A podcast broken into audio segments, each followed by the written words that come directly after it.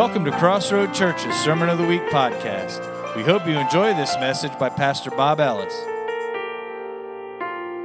I'll be in Matthew chapter 28 today. We'll have most of the scriptures posted up on behind me. I was asked to do the chapel at our preschool this week. And I was supposed to tell the Easter story, the the resurrection story to the kids. And if you've ever tried to tell this story on the level of a child, I mean, it really makes you rethink and simplify the story. And in fact, you also have to decide what parts are you going to leave out because they have an attention span of about five minutes, if that. Um, slightly more than us adults have, or less, rather. And, uh, and so I'm thinking, what do I share with them? What do I leave out? And of course, I left out a little bit of a lot of the beating and, and all of the things that Jesus went through and focused a little bit on more on what happened resurrection day when the stone was rolled away. But I was trying to tell the story in a way that they could understand the story. And one of the things I said to them to start with, I said, I'm going to tell you the greatest story that's ever told, ever been told. I'm going to try to tell you the story of why we are even here as a church, why we even have a preschool. And, and first, they don't even know it's a preschool, they just know it's where they're dropped off every Monday through Friday. And um, I said, the reason we are here is because of this story. It is the most important story. And today we will, we will look at this story and, and hopefully be inspired to share this story with the rest of the world. The scripture says in Matthew chapter 28 that early on Sunday morning, as the new day was dawning, Mary Magdalene and the other Mary went out to visit the tomb. And suddenly there was a great earthquake, for an angel of the Lord came down from heaven and rolled aside the stone and sat on it. His face shone like lightning, and his clothing was as white as snow. The guards shook with fear when they saw him, and they fell into a dead faint. And then the angel spoke to the women. Don't be afraid, he said. I know you are looking for Jesus who was crucified. He isn't here, he is risen from the dead, just as he said would happen. Come see where his body was lying, and now go quickly and tell his disciples that he is risen from the dead.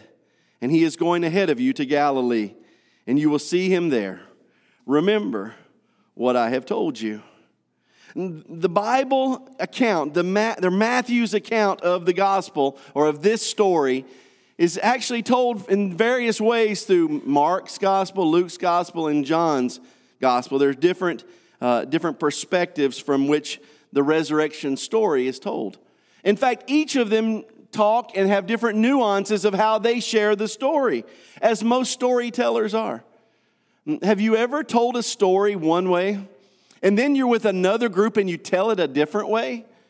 Have you ever been around someone who is a great storyteller? They tell the story and you're like, you feel like you're, you're there with them.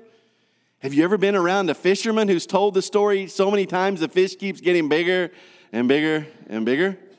Um, storytelling is how the Bible was passed down before it was ever pinned to, to parchment. In fact, Moses later on puts together Genesis, Exodus, Leviticus, Numbers, and Deuteronomy.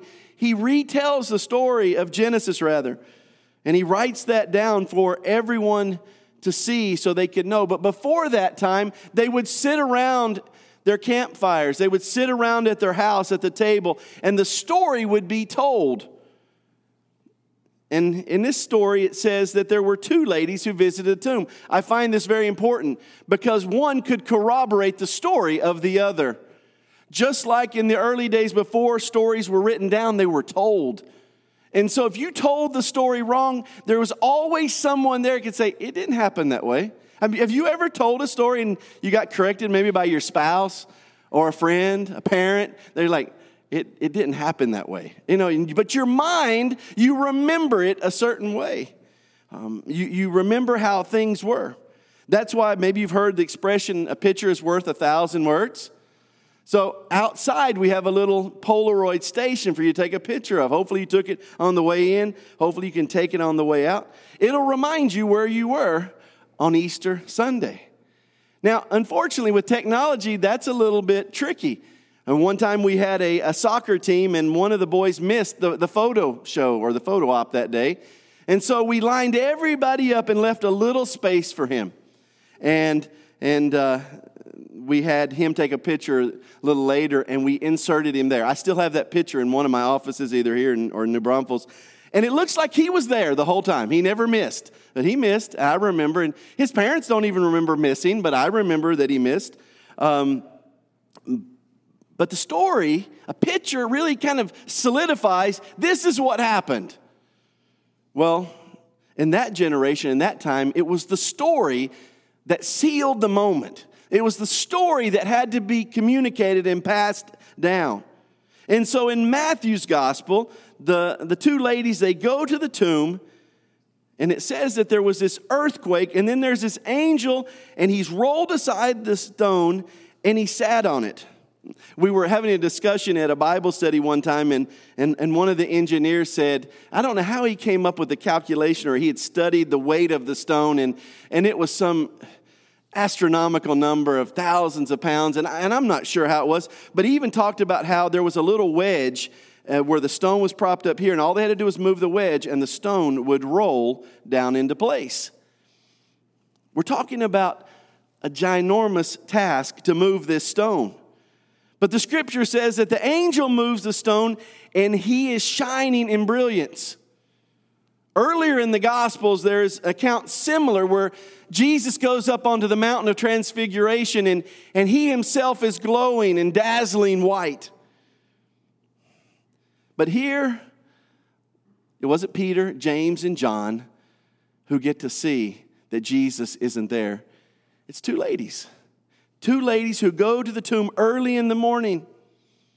Um, one of the, the things that uh, I find fascinating is, is people who question. We've had this conversation uh, recently, but uh, someone asked our missionary, Lucy Dawa, who is from Peru, and um, they, they said, How do you feel being um, um, a, a woman who is in ministry? Is it hard? Is it difficult? And she referred to this passage. This was the passage that she said. She said the first missionaries were women. I'm like, wow, I'd never seen that before. Because they were called to take the story to someone else.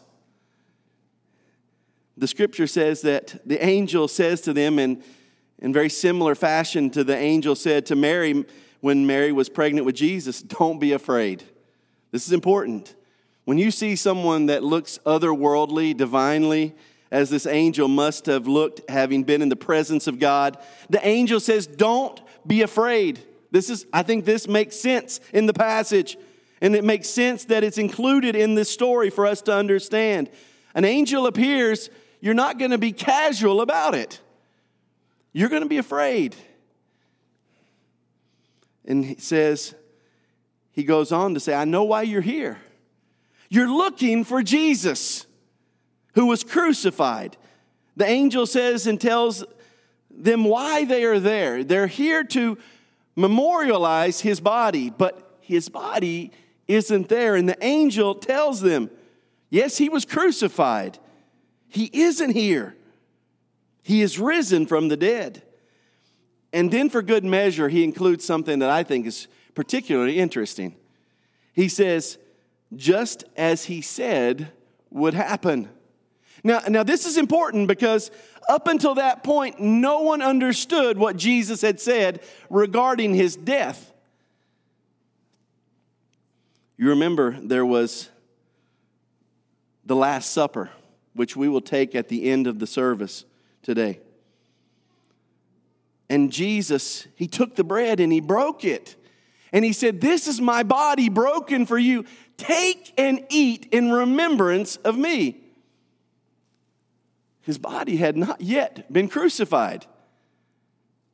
He said, Now take the cup, the cup of the new covenant, and every time you drink of this, remember, remember my blood spilled for you. His blood had not been spilled, his body had not yet been put through the tortures of crucifixion. And yet, hours before his crucifixion, they, they celebrate that supper, that Last Supper. They don't understand. But that wasn't the only occasion. There were others where Jesus told them that he was going to die, and they didn't get it. Maybe they didn't want to hear it. But the angel reminds the ladies who visited the tomb this morning, he says, He was crucified, He rose again, just as He said would happen. And then he, then he offers them this invitation. Now come to the place where his body was laid, where he was buried. Now, this is, this is pretty significant, I believe, because he wanted them to see with their own eyes he is no longer there. Now, there's another story in John chapter, John chapter 20 where these ladies go back and they tell the story to Peter and to John and they take off running. And if you read John's account, John outruns Peter. Now, maybe John was a little bit uh, braggadocious. Maybe he wanted to let everybody know that he was faster than old Peter. I don't know, but it's included in his version of the story. Maybe he just wanted generation after generation to know that he got there first. But in John chapter 20, he gets to the edge of the tomb, and Peter actually goes down in first. These are nuances, these are different little parts of the story as they're being told. But the scripture says the angel invites the ladies to the tomb to see that the body's not there. This is important. And then there's more where he says, Now I want you to go, and I want you to quickly tell his disciples that he is risen from the dead.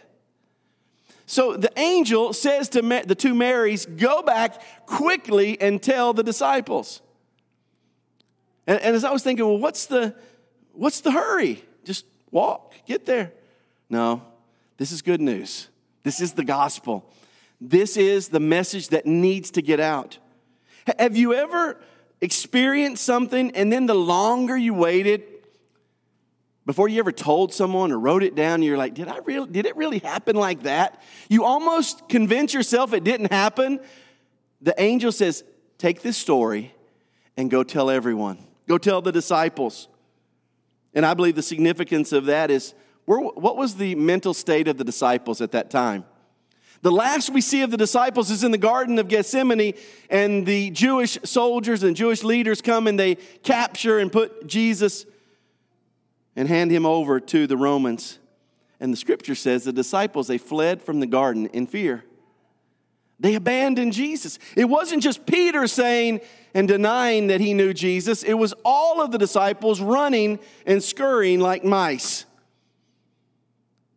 And yet, on this day, the angel says to the ladies, Quickly go tell the disciples that he is alive. Go tell. And, and then, if that weren't enough, he says this Remember what I have told you. Remember this story. Remember the accounts and the details of what happened, and go tell them. A little later on in Matthew's gospel, there's another group and it's the group of the, the guards who had fallen faint at the sight of the angel. It says in Matthew chapter 28, verse 11, while they were going, behold, some of the guard went into the city and told the chief priests all that had taken place. And when they had assembled with the elders and taken counsel, they gave a sufficient sum of money to the soldiers and said, Tell people, his disciples came by night and stole him away while we were asleep. And if this comes to the governor's ears, we will satisfy him and keep you out of trouble. So they took the money and did as they were directed. And this story has been spread among the Jews to this day. There were two stories told that day. One was the story of the two Marys who visited the tomb and saw the angel, and the angel says, Go and tell the disciples that everything Jesus said has happened just as he said it would, and that he is alive and he's no longer dead. And then you've got the guards in the story who they go back and tell the same people who crucified Jesus what happened. And here's how they rationalize the story we don't want people following him. So we need you to spread the rumor that his disciples came in the middle of the night and took his body. And, and the Bible says that this is a story that got repeated and shared throughout, and the Jewish people believed it. See, this story that's been told for thousands of years has been told in two different lights. One is told by those who are devout believers who believe that Jesus was crucified for the sins of all mankind and that he is the hero of the world. And then there's another story that's being purported that says that the disciples wanted to continue this and they stole him in the middle of the night. In other words, there's a story that says that the disciples who were fearful of dying decided, okay, now we're willing to die for a lie. It doesn't make sense. The story doesn't hold water, the second story. Yet both stories are included in Matthew's gospel. In fact, both stories are continued to be told today. The Bible says that the ladies went back and they told the disciples, and they didn't believe for themselves. They didn't believe them. In other words, they had to believe by seeing. They at first didn't believe that he was alive. In fact, they made fun of him. There will be people who will make fun of us if we say that we really believe this story. And so, what we will do is we might change course and try to make the story a little bit easier to understand. Or we'll change the story as the story's been told. Or, in fact, we might not even tell the story at all. Someone asked me uh, the other day or yesterday, they said, How was your week? And, and, and I went through and told them every bad thing that happened to me that week. I told them how I, we had a main break in New Braunfels and I had to uh, fix the line and, and, and I was in a, digging a ditch and in a, in a, in a pit of mud and, and, and then we had to lift a cabinet that was 250 pounds and I was by myself and walking it uphill both ways. I don't know. But uh, anyway, I was looking for empathy.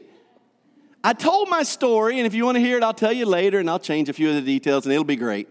Um, but you know what I didn't do one time this week, at least until now? I didn't tell the Jesus story to anybody other than to the, the five year old kids. And that was my job, so I had to do that. Or the preschool director said, Do it. And you know, when Arlene says, Do it, I did it. You know, I'm scared. I did it. But I didn't tell the story outside of the church context to anybody. To anybody. But I told him my story. Oh, my shoulder's hurting you know, woe is me. We tell every story in the book, but we don't tell the story. I don't know if you're guilty of it. I am. But this is the greatest story. But I'm afraid it's become the greatest story never told. It's, it's a story that, that we need to be quick to tell other disciples it can't be an Easter Sunday story. In fact, Easter Sunday was not on April the 9th. Our Easters are not on the same calendar date every year, it changes. We don't even know the exact date, but we know that the events took place because of all the eyewitness accounts, because of those who believed and those who doubted. It is the great story that needs to be told. And it needs to be broken down for people to understand. We need to be quick about it. We need to tell disciples, those who believe in Jesus, this story. It's important to encourage other believers with this story. That's why a few hours before us and after us, depending on the time zone, this story will be told around the world. And there will be a reminder of the events of that day. There will be a reminder of the angel's visitation of the Marys. There will be a reminder of how they took the story to the disciples. There will be a reminder of how some people will doubt. In fact, there's probably some in this room who doubt the authenticity of this story. Paul writes a little later on, and if you want to know who Paul is, Paul was part of the same group of people a little, little later, but he was still part of that same group of people who persecuted Christians. He didn't believe in Jesus. He didn't believe Jesus was the promised Messiah of the Old Testament. And so he believed that Christians were heretics. But later, through his encounter, he becomes a devout believer in Christ. And he writes to a, a, little church in Corinth in first century Rome, and he says, Now I would remind you, brothers, of the gospel I preached to you, which you received, in which you stand, and by which you are being saved. If you hold fast to the word I preached to you, unless you believed in vain, for I delivered to you as of first importance what I also received that Christ died for our sins in accordance to the scriptures, that he was buried, that he was raised on the third day in accordance with the scriptures, and that he appeared to Cephas and then to the twelve. Then he appeared to more than 500 brothers at one time, most of whom are still alive though some have fallen asleep. Then he appeared to James, and then to all the apostles. And last of all, as one untimely born, I, I like how that's phrased, he appeared also to me. Paul writes to the church, and he's telling this story to the second generation or second hand. And what I mean by that is he didn't experience the same thing that the disciples experienced on Resurrection Sunday. Church, we might not be able to relate with the Marys who went to the tomb or the disciples who got to see him in person, but just maybe we can relate to the church at Corinth who got this word from Paul. Paul tells the story. He says, This is the story that continues to save. I believe that the story will go out today around the world, and people will put their faith in Jesus. People who maybe believed it was a lie at first will now believe in the truth of the gospel. I believe in the power of this message and this story for salvation. And Paul says, not only is this story continuing to lead people to Jesus and to salvation, he goes on to, to list some things that you and I should know about the story so that the story has consistency, so that the story, when it's told, is told right. And he says this For I delivered to you as of first importance what I also received. I'm delivering to you the way the story was delivered to me that Christ died for our sins.